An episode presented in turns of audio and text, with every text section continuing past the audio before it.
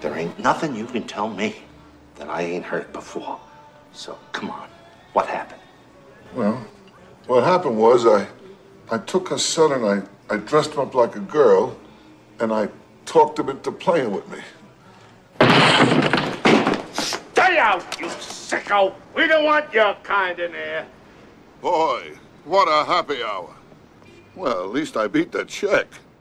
To win a championship, a girls' soccer team has a secret weapon a girl who's actually a boy dressed as a girl.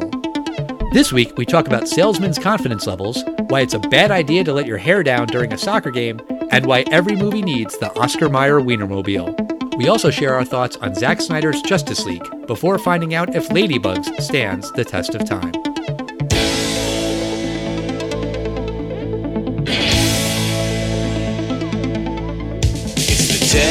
Time, James and Alan have their say. Do the movies you love still hold up today?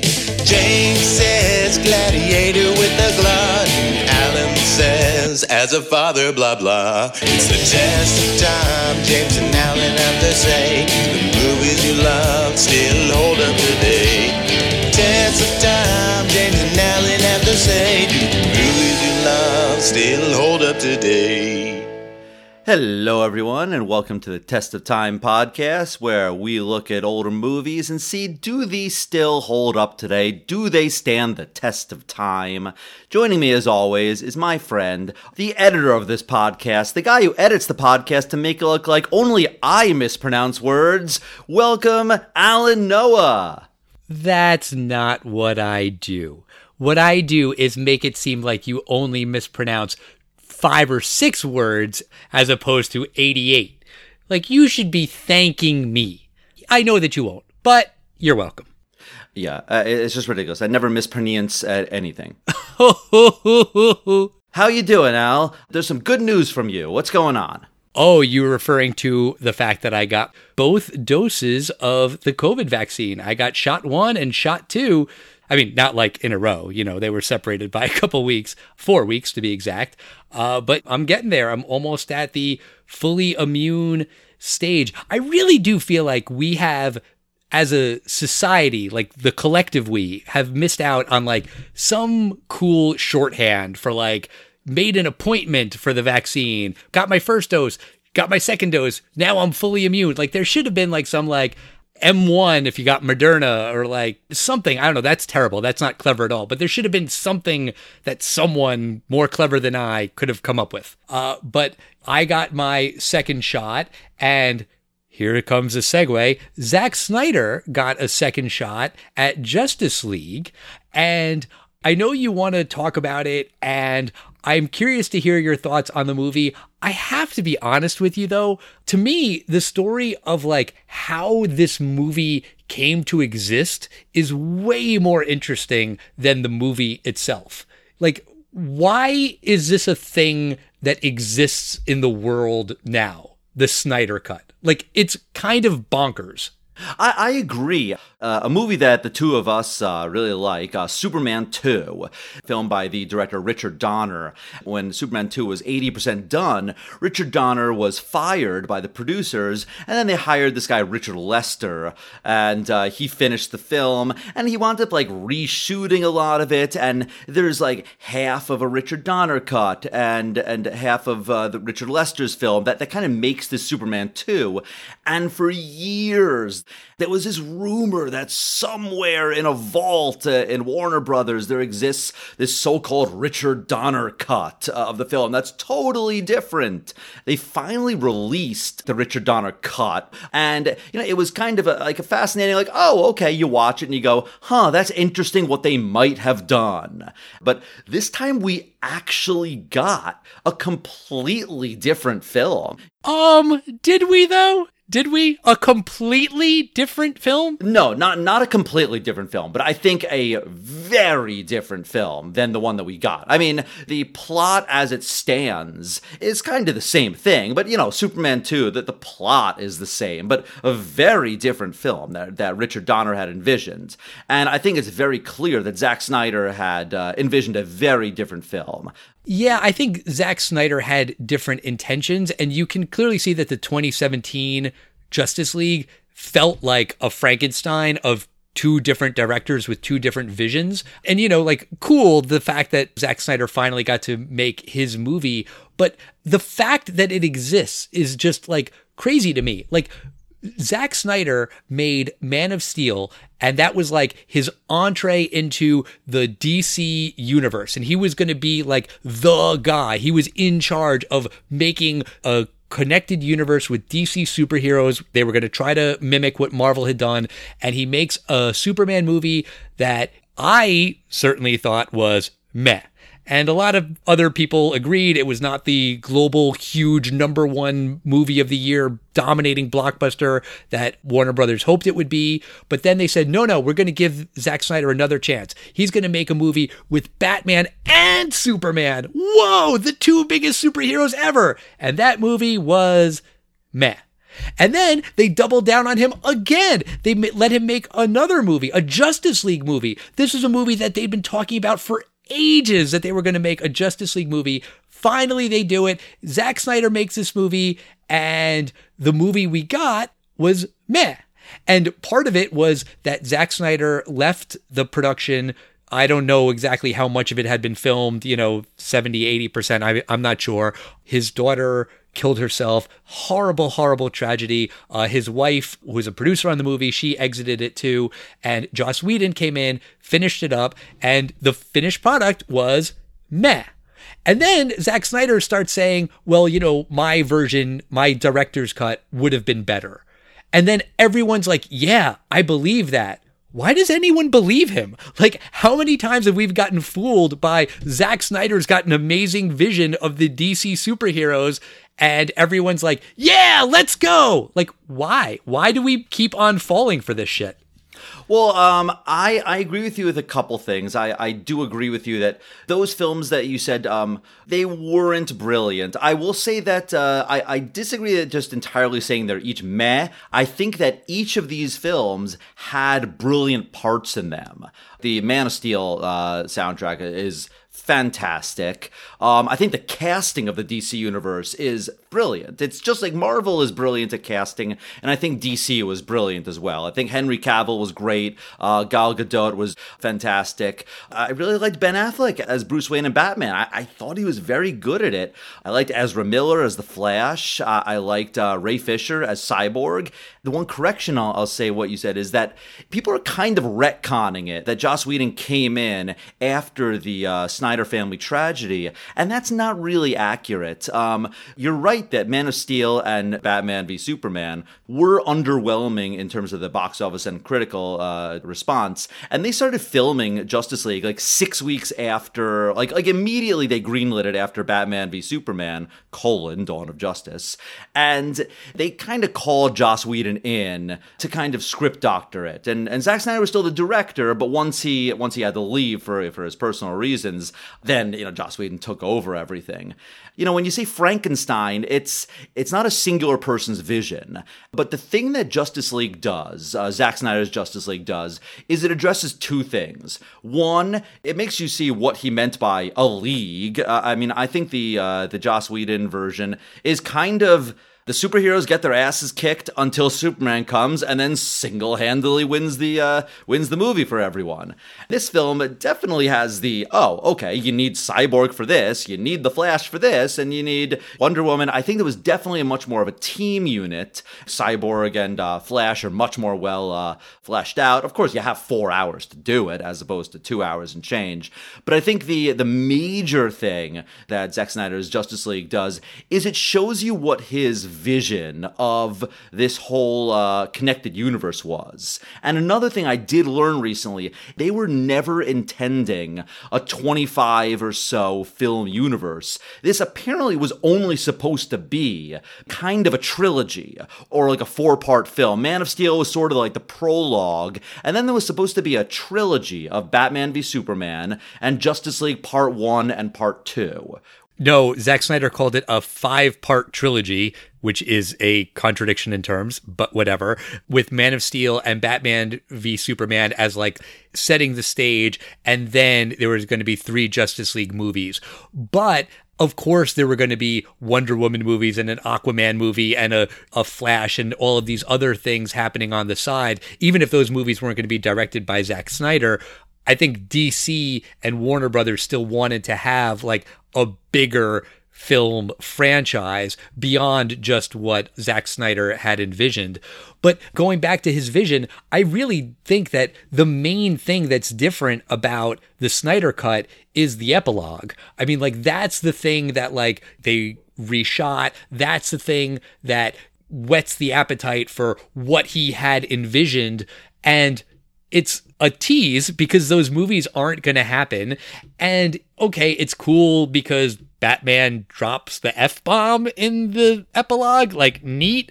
But, like, I don't know. Like, I just don't see how that is that enticing to people who are like, oh my God, restore the Snyderverse. We need to give this guy more money and let him make more movies. No, every DC movie he makes is meh. Why is there this appetite for more? I just don't get it. It's so insane to me. And like the reason that it exists is because Warner Brothers launched a streaming platform.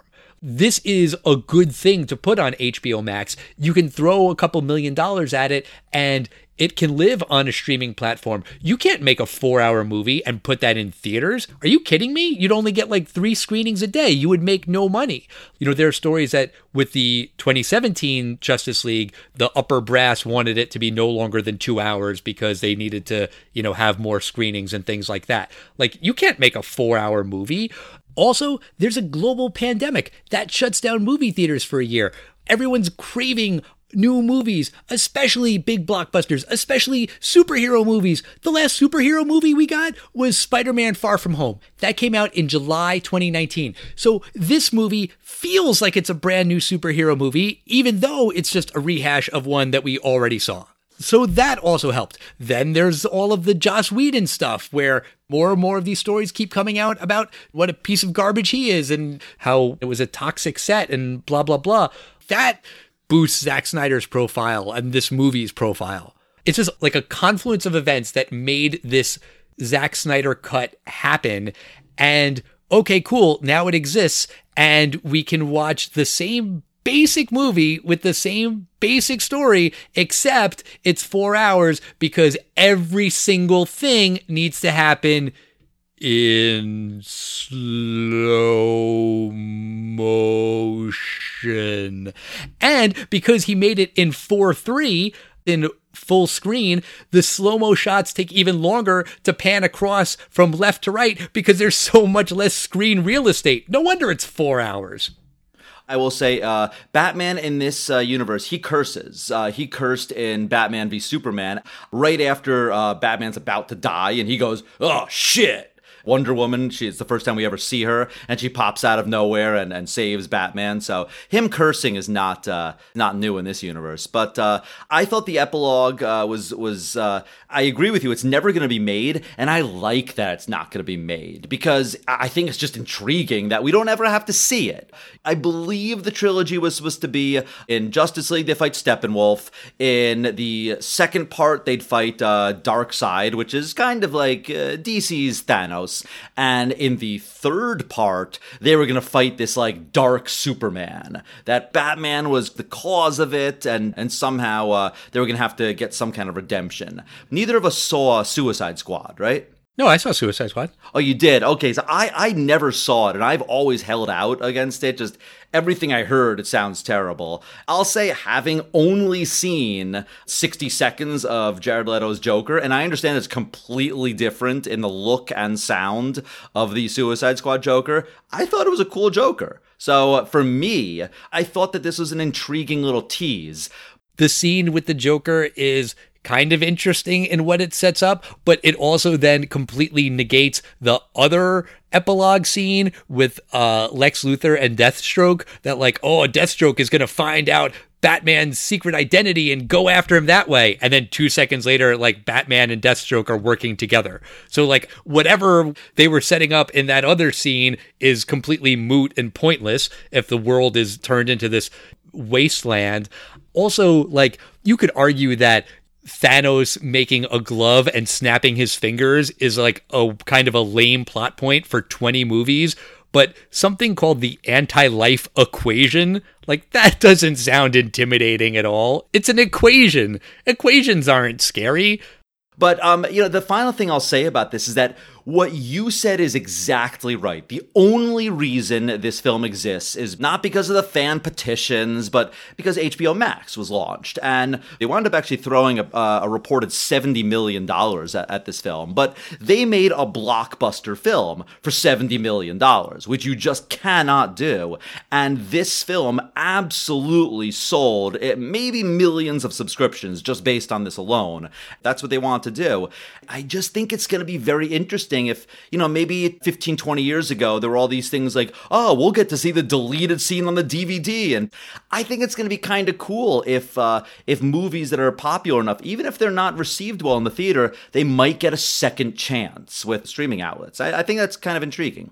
Maybe. I don't know. I just feel like the fact that they spent $70 million on this is just insane to me. Like, so Steppenwolf's outfit can look a little different. Like, okay. It blows my mind. We already had a Justice League. So to spend $70 million to have a slightly different Justice League that's just has a lot more slow mo. Like, really? Like, that's what you spent your $70 million on? I disagree with you. That's slightly different. And a lot of people disagree with you. But there's two camps. There's either the it's an improvement in pretty much every way, or it was a longer version of hot garbage. And there's basically only two things that you come out of that uh, Zack Snyder cut thinking. And you think one way, I think the other. To be clear, there are things in the Snyder Cut that I like. There are improvements in terms of this story and how they fleshed out Cyborg. And this movie gave us more Amy Adams as Lois Lane, that's always a good thing. Harry Lennix as Martian Manhunter, that's pretty cool. Like, would have liked to have seen more of him. And look, by all accounts, Zack Snyder is a much better human being than Joss Whedon. Uh, you know, he dedicated this movie to his late daughter. The production of this movie raised a ton of money for suicide prevention. That is an amazing, wonderful thing. But as a movie itself, that's four hours of my life I'm never going to get back. And however long we spent talking about it right now. Just as a rule, though, if you have Joe Morton in a film, Joe Morton is uh, he plays Cyborg's father. He was Miles Dyson in Terminator 2. When you have that actor, you don't cut all of his scenes. He is such a good actor. I loved seeing more of him in the film. Yeah, yeah. All the extra stuff with Cyborg was great. Some of the extra stuff with the Flash was not so great. But let's talk about a movie that has some similarities to Justice League in that it's about a team coming together not to thwart evil or save the world, but to save Rodney Dangerfield's job. Let's talk about Ladybugs. So, this is a movie that I remember seeing ages ago. I didn't really remember a lot about it, but it just kind of came up in conversation that Courtney thought that our daughter would like it. I was like, yeah, we should watch Ladybugs and the hell with it. Let's do it on the podcast. And we're going to do two more movies that have similar themes of guys dressing as girls, girls dressing as guys. Next week, we're going to do just one of the guys. And then we're going to follow it up with She's the Man. And we'll see what we think of these kinds of movies one from the 80s, one from the 90s, one from the 2000s.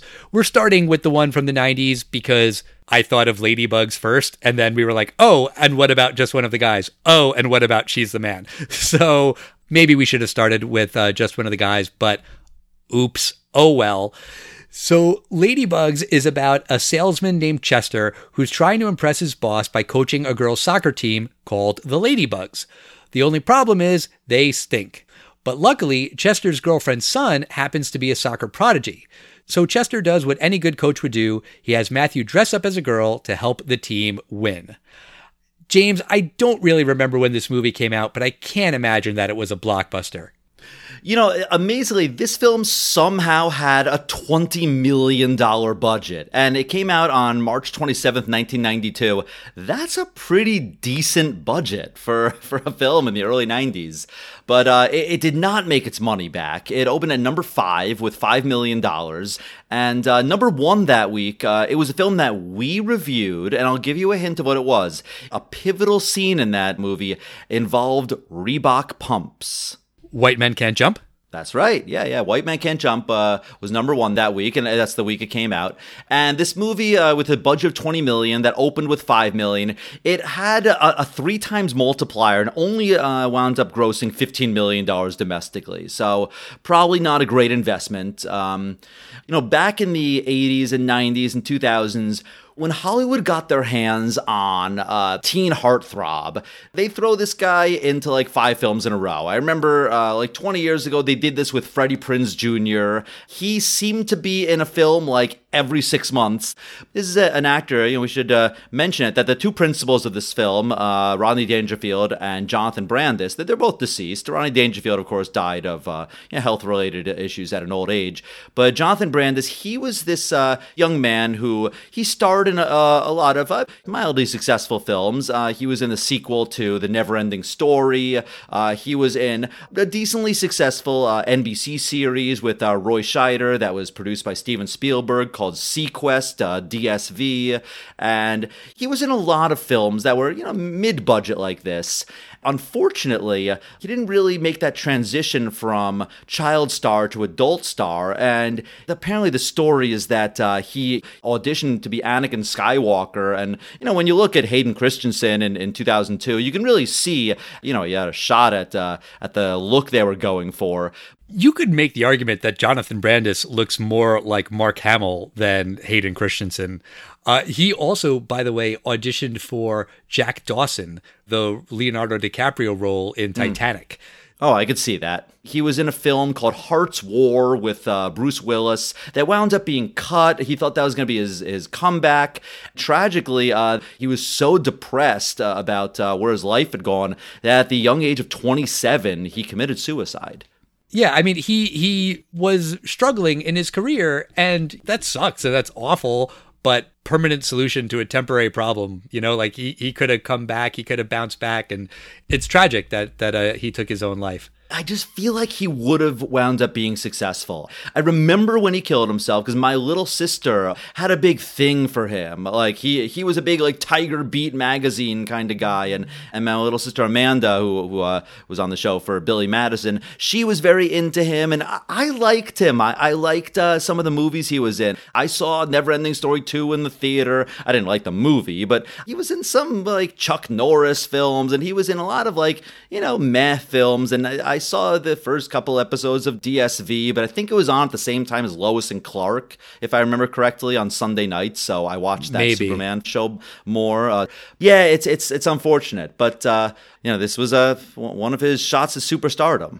Yeah, and I mean the movie definitely plays into the fact that he's dreamy he's good looking. He's got the hair. There's a love interest and they kiss and it's all in slow motion. I mean, like, it's painfully clear that, like, hey, girls, you like this boy. Isn't he dreamy? And he is. He's a good looking guy. But the movie doesn't start with him. It starts with Chester, who is Rodney Dangerfield. And he's at like one of these motivational speaker conferences kind of a thing. And the gag is that he's a loser and he needs to talk himself up so that he can get this promotion at work because he wants to have more money, because he wants to marry his girlfriend and give her a nice wedding and a nice life. And he can't do that at his current salary. But it's also kind of weird because this guy is the number one salesman in his company. So you would think that one, he would be pulling in a decent salary if he's a number one salesman. Salesmen usually have a, a commission. So if he's doing that well in sales, he should be doing all right financially. Also, if you're a good salesman, doesn't that mean that you have confidence or that at least you can project confidence? So why is he in this seminar saying, I'm good enough, I'm smart enough, and people like me? This setup doesn't really pay off necessarily because it's really only used for one scene. But you know, it's the kind of opening to you know your typical uh, you know sports film. And and I'll say this here: I am a sucker for the the '90s kind of sports formula of of a movie where you have a sports team like the Mighty Ducks or Little Giants or any of these kind of films where you take a, a group of you know terrible kids at sports. You know, something happens to make them uh, you know inspired, and then they they win in the end but uh, the only inspirational part from the kind of like a Tony Robbins kind of uh, seminar is that uh, the the motivational uh, speech kind of tells them like you know kiss up to the boss, which is a weird kind of way to motivate yourself. Yeah, really. yeah, it's not like have confidence in yourself. It's like just do what you need to do, kiss up to the boss. But you know, it's not necessarily bad advice if you're trying to get a, a promotion. But the boss is really obsessed with this girls' soccer team. Like like like a middle school girls soccer team that apparently Mullen Industries, this company, has been sponsoring for years, and they're usually champions it's not that they sponsored the team, it's that Mr. Mullen's daughter plays on the team. And so they have to win because Mr. Mullen is extremely competitive and Mrs. Mullen wants them to win. It's a status thing that among their rich friends, their daughter's soccer team has to be the champions. And it's it's thin, you know, like why this means so much to them, even for like oh dumb boss. Like, why would you make someone who can coach your daughter's soccer team the head of your sales department? Like, how are those two things connected?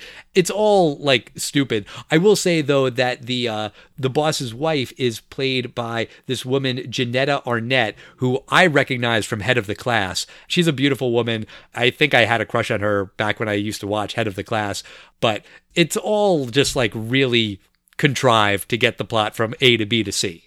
Yeah, and uh, another thing about this scene, as Rodney's kind of getting a little more confidence and he's about to go to the boss to, to try to get a promotion, he's kind of playfully flirting with the boss's secretary. Everything he's saying is straight out of like a sexual harassment uh, no no video today. It was so test of timey that it's like you, you just don't comment on a person's looks and they're like, hey, you're going to be turning heads in that. I mean, he goes up to her and is like, "Hey, sexy," and then he's saying, "I can't believe you're still single, but if you want to like practice having sex until you meet the right guy, hey, I'm your man." Like, it's not just playful flirting; it is way over the top. It's all played for laughs, but yeah, I mean, obviously, this does not stand the test of time. That this is like all in good fun and just a thing you can say to the boss's secretary. I mean, there's a lot of things in this film that for a film that's, you know, I'm sure this film's PG. PG 13. Oh, it is PG 13. Okay, because that at least makes sense because there are a lot of straight up sex jokes. Like, hey, the only thing that's faster than that is me having sex. And like, there's a lot of lines like this in the film. So is this supposed to be for like 10 year old girls to like, or, or is this supposed to be for adults to laugh at? That's a really good question. And I don't think that it's clear. You know, they're trying to give the sexy Jonathan Brandis to the teenage girls, but they're also making Rodney Dangerfield jokes for the older men and women. And it's sort of like trying to be something for everyone, and it kind of ends up being something for no one. Uh, for example, with one of these inappropriate Rodney Dangerfield jokes and like inappropriate for kids, Chester has this assistant who's played by Jackée, full name Jackée Harry, but in this movie she's credited as Jackée, who I remember from 227. And she's his assistant at the job and he drags her to be his assistant coach. And they're talking about like who's good on the team. And she says that the black girl is the only one who's good on the team and that black people are the best in sports. And then Chester's like, oh yeah, what about hockey and water polo and fencing and badminton and yachting and fox hunting? And that's like a Rodney Dangerfield joke, which whatever. But yeah, is that like the kind of joke that 13 year old girls are going to laugh at who are swooning over Jonathan Brandis? Like, I, I don't know. It's, it's two very different vibes there.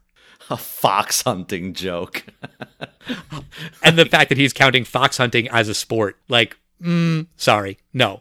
Yeah. But, you know, anyway, the team that was fantastic over the last few years has lost uh, maybe a, a, lot of its star players and also, more importantly, lost its coach. And and he sees all the trophies there and he's like, hey, I love soccer. And when they're like, are you a sweeper, uh, fullback? Uh, and he goes, yeah, yeah, I'm, I'm a kicker. I do everything. I play every position. And uh, he talks his way into being the coach of, of this team, the Ladybugs. So he shows up at this field and the these girls have basically never played soccer before.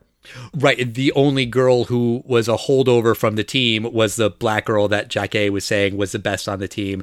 But Kimberly, the boss's daughter, is a holdover from the previous year, too that kind of contradicts what they say that the only holdover from the team was a black girl. But no, they say that before Kimberly shows up because Kimberly gets there late. So I guess there are two holdovers from the previous year. But whatever. The point is is that the team is really bad and Chester has his work cut out for him. He doesn't know what to do.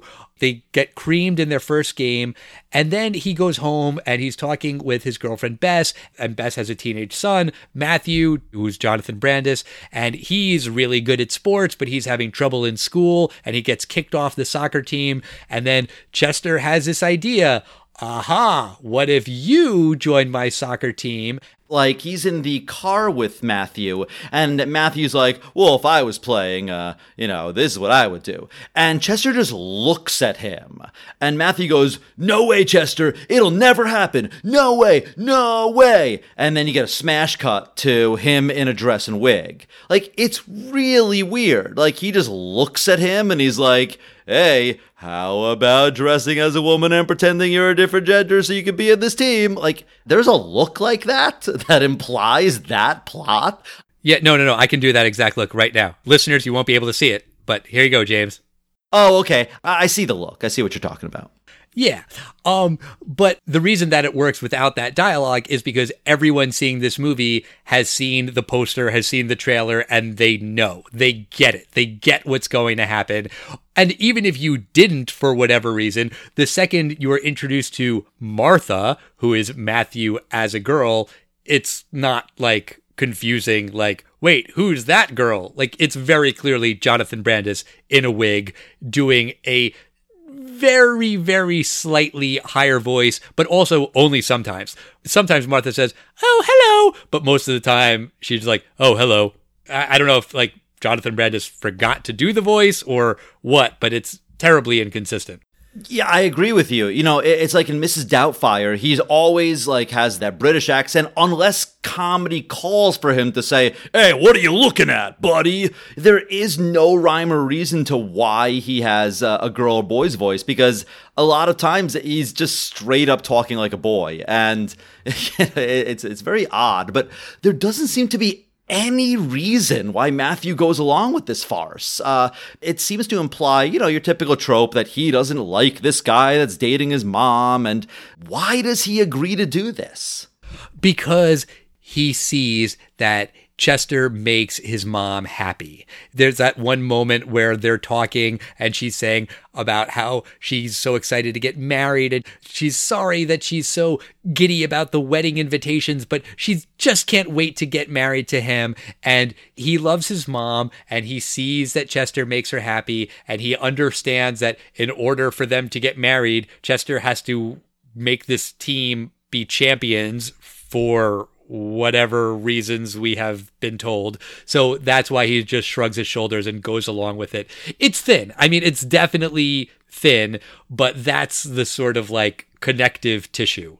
That scene that you're talking about, it's the typical sports uh, formula. They get killed in the first game, then the ringer comes in. That's you know the, the good player that that turns the team around a little bit. Except in this film, kind of another trope. He's a little bit too good, and he's not a team player, and he quits because uh, Chester's like, "Hey, you got to be more of a team player."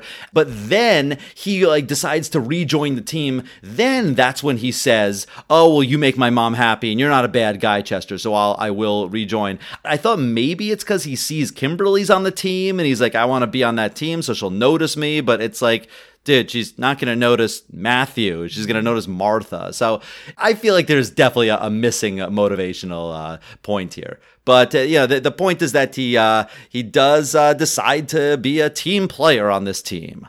Right. And the first game that he plays in, they win. After they win, Chester and his assistant and Mr. and Mrs. Mullen are all like so excited and they're all hugging each other. But Chester keeps going to hug Mrs. Mullen, the boss's wife, because she's this beautiful younger woman. And he actually goes to hug her four times. And it's one of those things where, like, the joke is pretty funny, and then they do it again, and it starts to get a little bit less funny, but then they do it again, and it actually gets funnier again. That kind of made me laugh. But then all of the girls are invited to Kim's house to go skinny dipping, which is like obviously a problem for Matthew because he is a boy. But it's like, come on, what 13, 14 year old girls like go to their friend's house to go skinny dipping after they won a soccer game? Like, I was watching this with Courtney and she was like, come on. And did they need it to be skinny dipping? I mean, you know, girls wearing bathing suits and boys wearing bathing suits, there is no way to hide the, you know, boy parts. Like, totally, he could not have, he's 12 years old. He could, you know, explain why he doesn't have breasts. But, like, uh, there's something else I think they're bound to notice. Right, right. No, that's a very, very good point but Chester shows up to pick Martha up and he's in drag for that one scene. I guess that's something comedy fans really wanted to see this legend of stand up in drag for, you know, one scene. I mean, it's a classic. Uh, I mean, literally classic. I mean, it comes from Shakespeare and even like ancient Rome, like men playing women and women disguised as men. And this whole film, like like the other films that we're going to discuss, she's the man and and just one of the guys. Shakespeare had this play Twelfth Night, and it's kind of a, you know, men dressing as the other gender, and then you fall in love with them, kind of, and it, it reveals at the end.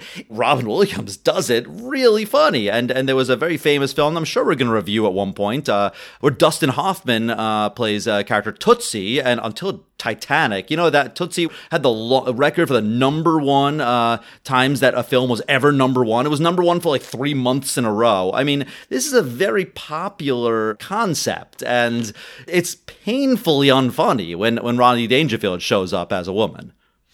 I didn't think it was painfully unfunny. I didn't think it was funny, but it didn't strike me as like the opposite of funny. It was just like yeah, okay. Because I remember that he was in a dress at one point in this movie, and I didn't remember exactly when that happened. They could have done so much with Rodney dressing like this. He could have had a scene where he's in the car and he's like, "Hey, I mean, I'm I'm in a dress and these pantyhose aren't fitting me. Hey, I get no respect here. Even as a woman, they won't even say I'm good looking. You know, there's there's a lot of Rodney stuff you could do, and I just didn't think this was. Uh, I didn't think this was a funny scene. I you know I, I thought it was a waste of Rodney. Speaking of a waste of Rodney, during the obligatory montage of the team doing better. There's Rodney Dangerfield and Jackée singing Great Balls of Fire, which is like, wait, what? Why? It's just so random. The montage ends with you see them all like in the car and like they're driving to a soccer game or a soccer practice or whatever. And that's where Chester and Jack Jackée are singing along with the song but like when it starts, you're like, wait, why is this Great Balls of Fire version being sung by Rodney Dangerfield? And then Jackée starts, and like, wait, what the hell is happening?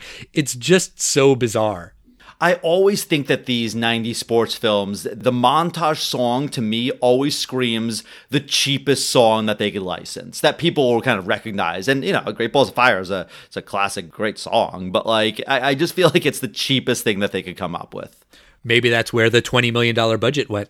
Yeah, I mean, in uh, in Mrs. Doubtfire, where they had a much larger budget, they have the the appropriate, I guess, you know, for the film. Dude looks like a lady, and you know, Aerosmith is going to cost a lot more than Great Balls of Fire. So it was a silly montage, but obligatory. It's basically a by the numbers montage. Right. Um. There's a scene where Chester has to take Matthew out to buy him slash her. I'm not really sure how to work the pronouns here, uh, but to buy more girls' clothes. And like the gag is, well, what size would you say he is? The dress is for uh uh uh his twin sister. And then they're in the dressing room, and he's helping him like into the dress, and they're all of these not so subtle innuendos of like, oh, don't worry if it doesn't fit. You'll just have to squeeze it in. And then there's like a an older woman waiting for the dressing room and she faints because oh my. You you can't have a movie like this and not have that kind of a gag, I guess, because that's what Rodney Dangerfield is there for, I guess. I'm being dismissive, but I will say that there were a few times that Rodney Dangerfield doing the Rodney Dangerfield shtick did make me laugh in this movie. I mean, I agree with you that they're gonna kind of make that joke, but when you think about it, and that woman's like, "Oh my," you know, maybe an appropriate joke could be like, "Wait, didn't I see a a, a boy go in there?" And then who's this girl? And like she's all confused, but uh, isn't this kind of a child rape joke? like he's like, "Hey, stick it in, even if it's tight." No, Chester, no, no, it's not working. I guess it's a child rape joke. Yeah, it's a joke about the perception of child rape, which is maybe a subtle but important distinction. You could make a, you know, a by the numbers joke like this that doesn't involve the implication that he's raping this other kid in there. Right, right. But even though Matthew has all of these other outfits as Martha, guess who comes over? Kimberly, the girl that Matthew likes, but she just wants to be friends with Martha. And as she shows up, then Chester and his mom show up and he has to like run from room to room and change. It's running into the room and then running up the stairs and then sliding down the pole down the stairs into the basement to get the clothes and then walk into the room and then he walks into the other room but oops he's still wearing the wig and Chester has to rip off the wig at the last possible second. And you know, again, this is an obligatory scene that has to be in a movie like this and it's I guess mildly amusing. Matthew seems to get away with it, but then, like, as he's going into the house for the final time to change, then his mom sees him dressed as Martha, and she's like, What's going on? And Chester and Matthew come clean, and she's furious, and she kicks him out, and it's the low point for the character. He goes to a bar and is, you know, he's like, Oh, I need another drink. And the bartender's like, Tell me what happened. And then Chester tells him what happened. And of course, the bartender throws him out because, Hey, get out of here, you pervert. the way he explains it is he says it in a way that doesn't imply that you know he was just having a you know a well-intended uh, my future stepson was trying to help me out on the girls team he basically says it like I was trying to get my stepson to be a girl so we could I could have my way with like the way he says it it sounds Right. again it's kind of a child rape joke. So Right. he gets thrown out. And the girls had they had made it to the championship team. And actually Matthew shows up to the game holding a shopping bag. And Chester's like hey what's that? And he, he says well I got Martha in the bag. He dresses up as Martha. And all the girls are like yay Martha's back. Because of course they got killed in the first half of the uh, game. And uh, you know he comes back but then reveals he's not Martha. So they are getting killed in the game because the other team, you know, they're amazing. By the way, did you recognize the coach of the other team? no no. It's this guy that plays the the coach. He's like a militant coach Yeah, but he's like in every Adam Sandler movie. Uh, his name is Blake Clark. He's the hillbilly guy and the water boy who, like, you know, kind of does habbity habbity habbity habbity, and, and no one can understand him. I think in real life he's friends with Adam Sandler. Every Adam Sandler movie he's in. I, I think for the trope he's playing, I, I think he's amusing. They're doing army crawls, and he's like, "Move it, move it, move it," and he does what he needs to do. He does it well. Right. But this team is so amazing and they score two goals in like the first 30 seconds of the game and then at halftime they're winning 3 nothing. And it's like, wait, how did the Ladybugs only allow them to score one more time in the rest of the half? Like that makes no sense. That's a very good point. Also, then the Wienermobile is at halftime, and like I have a secret confession. I love the Wienermobile. Like I would love in my life to get to drive it or even just be on it or even just take a picture in front of it. Like that's on my bucket list for some really weird reason. I don't even know what the reason is. I just think the Wienermobile is really cool. And uh, yeah, I will say, you know, because we do have our international following. Uh, if you don't know what it is, uh, the Wienermobile is basically a huge truck that is shaped like an enormous hot dog in a bun on wheels, and it really has no reason to exist other than advertising the Oscar Mayer uh, hot dog company. So it's it's a Wienermobile. It is just kind of funny, and they don't do anything with the Wienermobile. They've got a great prop here. Yeah, like that had to have cost some of their budget to have the Wienermobile there. And yeah, you're right. They don't do anything funny with it. Maybe there's a deleted scene somewhere where something happens. Does it cost anything to have the Wienermobile, or do you maybe even get like five grand, or maybe like uh, Oscar Mayer like sponsored the uh, craft services table or something? Maybe, maybe. I don't know how that works, but um, if so, then that's a smart move to have the Wienermobile uh, in your movie. It's always a smart move to have the Wienermobile. Star Wars should have the Wienermobile in its movies. Right, right. Uh, but Kimberly is doing a really bad job at playing soccer. So Mr. Mullen tells Chester, you can't let her play. And remember, the whole reason that Chester is coaching this team is to make his boss happy. But this is where, like, the motivational speaker thing from the beginning does kind of pay off because in the beginning of the movie, all he was doing was kissing his boss's ass. And here he confronts the boss. He's like, Why do you care so much? And Mullen's like, We have to be the best. And Chester says, Well, what good is being the best if it brings out the worst in you? And, you know, he basically says, I'm putting Kimberly in the game. Even though his boss is telling him not to, he stands up for himself. He stands up for Kimberly. He does the right thing. And wouldn't you know it, the game comes down to a penalty kick. Kimberly takes a shot. And listeners, I got a real shocker for you. She makes it. And the Ladybugs win.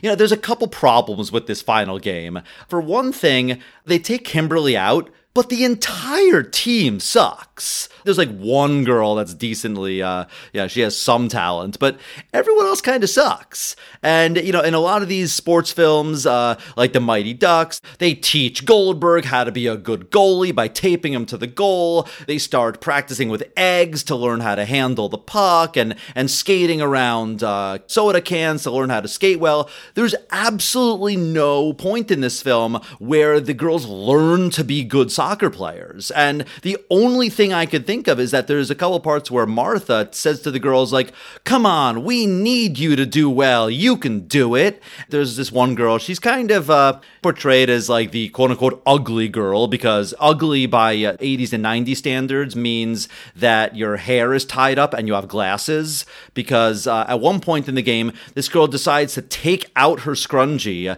and take off her glasses, and she is able to score the second of the team's three goals.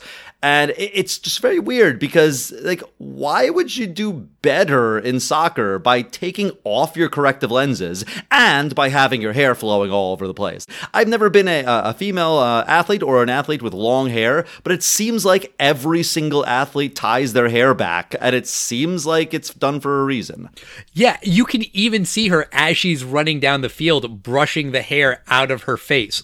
And, like, you got to figure what's in the movie is the best take like there's no version of them filming this where she didn't have to brush the hair out of her face. Like it's that stupid. And also just the lesson of like, oh, come on, you're pretty. I mean, this is a trope in, in Hollywood, but you shouldn't have that lesson because all these other girls that are watching it, they might not be pretty. And it's not like, oh, all I have to do is take off my glasses and I'll be beautiful. It's a really annoying trope in these films. And it's also stupid. Why does looking better help you score a goal? Exactly. It makes no sense. It makes absolutely no sense.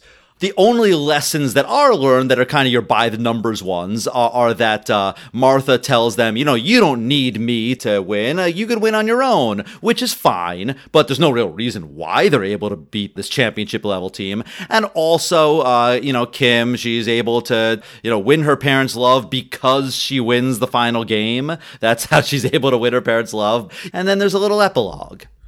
Right. The epilogue is Mullen and Chester talking. They're on a bus with a bunch of boys who are going to a baseball game.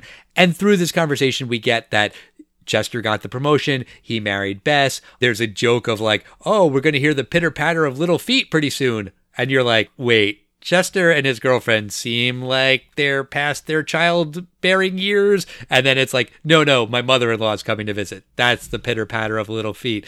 But um bum.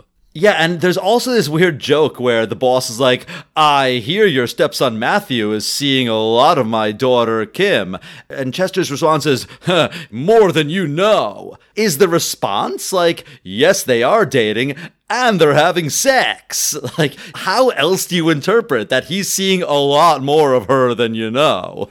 Right. Like Chester did get the promotion he was after, but Mr. Mullen is still his boss. So maybe that's not the wisest thing to say. Yeah, and uh, the boys' uh, baseball team arrives, and there's a little cameo outside. It's uh, Tommy Lasorda, the, the, late Tommy Lasorda. He was a very famous, uh, kind of a hot-headed uh, manager for the LA Dodgers, and he's like, "Hey, I heard a rumor that you dressed a boy as a girl on a soccer team," and uh, you know, Chester, the boss, are like, "What? That's ridiculous! How dare you make such an accusation?" And then they're like, all right, team, let's win one. And you know that lesson we just learned about how you just have to be yourself and we don't need Martha to win a soccer game. And, you know, it's not right to cheat to try to win.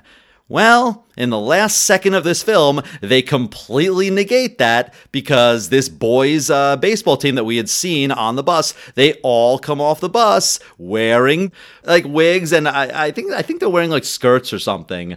So, is this entire corporation about cheating? Like, what what is the gag here? The gag is, hey, we learned the lesson but not really. And if that wasn't enough of a button for you, the final, final joke of the movie is Rodney Dangerfield looking to camera and saying, I finally get some respect. Because in real life, Rodney Dangerfield's catchphrase was, I get no respect. And it's like, okay, so he broke the fourth wall in the last minute for that. All right. All right, Al. Um, I'm going to ask you. We're at the end of uh, Ladybugs. What do you think? Does this film stand the test of time? No, no, it definitely does not. Like I was saying before, it's trying to be something for everyone, and it just doesn't work. Like I can't imagine teen girls loving this movie. Yeah, maybe they loved looking at Jonathan Brandis, but what about all the Rodney Dangerfield stuff? I can't imagine diehard Rodney Dangerfield fans loving this movie because there's all that like kids stuff. If you're a fan of sports movies, this movie glazes over like all of the important sports beats of, you know, the team coming together and learning how to actually play the game, like you were saying. There's just so much missing from this movie. It's by the numbers, it's rote, it's like not that interesting there's nothing unpredictable that happens. It's just exactly what you think it's going to be. And yeah, there are some jokes that are funny, there are some gags that land, but it doesn't stand the test of time as like a quality film in any sense. And I'm willing to give the makers of this movie the benefit of the doubt that they weren't thinking about this next thing I'm going to say at all while they were making the movie.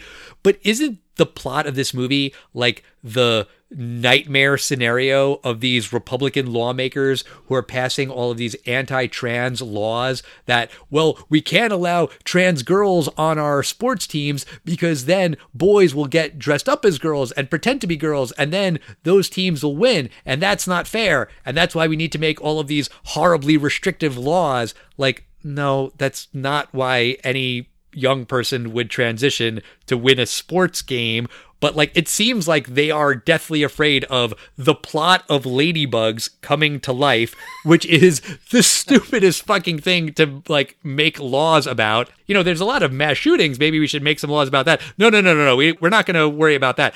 But a boy on a girls sports team we definitely need to have at least 20 laws on the books to prevent that from happening. So even if the people behind this movie weren't thinking about that when they made this movie, I don't think that a movie like this with a similar plot could get made today because of that.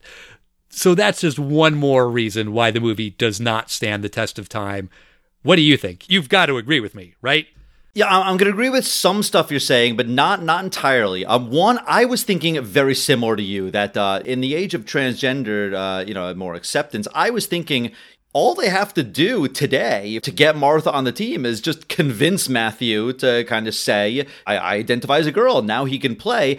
And you could almost make a, probably a very modern, uh, decent film because let's assume the character of Martha is not transgender. You know, that's an inappropriate thing to do. Like what you were saying, there's nobody that's going to go through uh, transitioning to try to get on this team. That, That's just not a realistic thing that's going to happen. So you could probably make a point of like, yeah, he lies about it. He makes a terrible mistake. And then, you know, he learns why. Maybe there's another kid on the team that is transgender, blah, blah, blah. He realizes like why, uh, you know, joking about it wasn't right. But one thing I disagree with you on, Al, is that this is not a by the numbers sports film.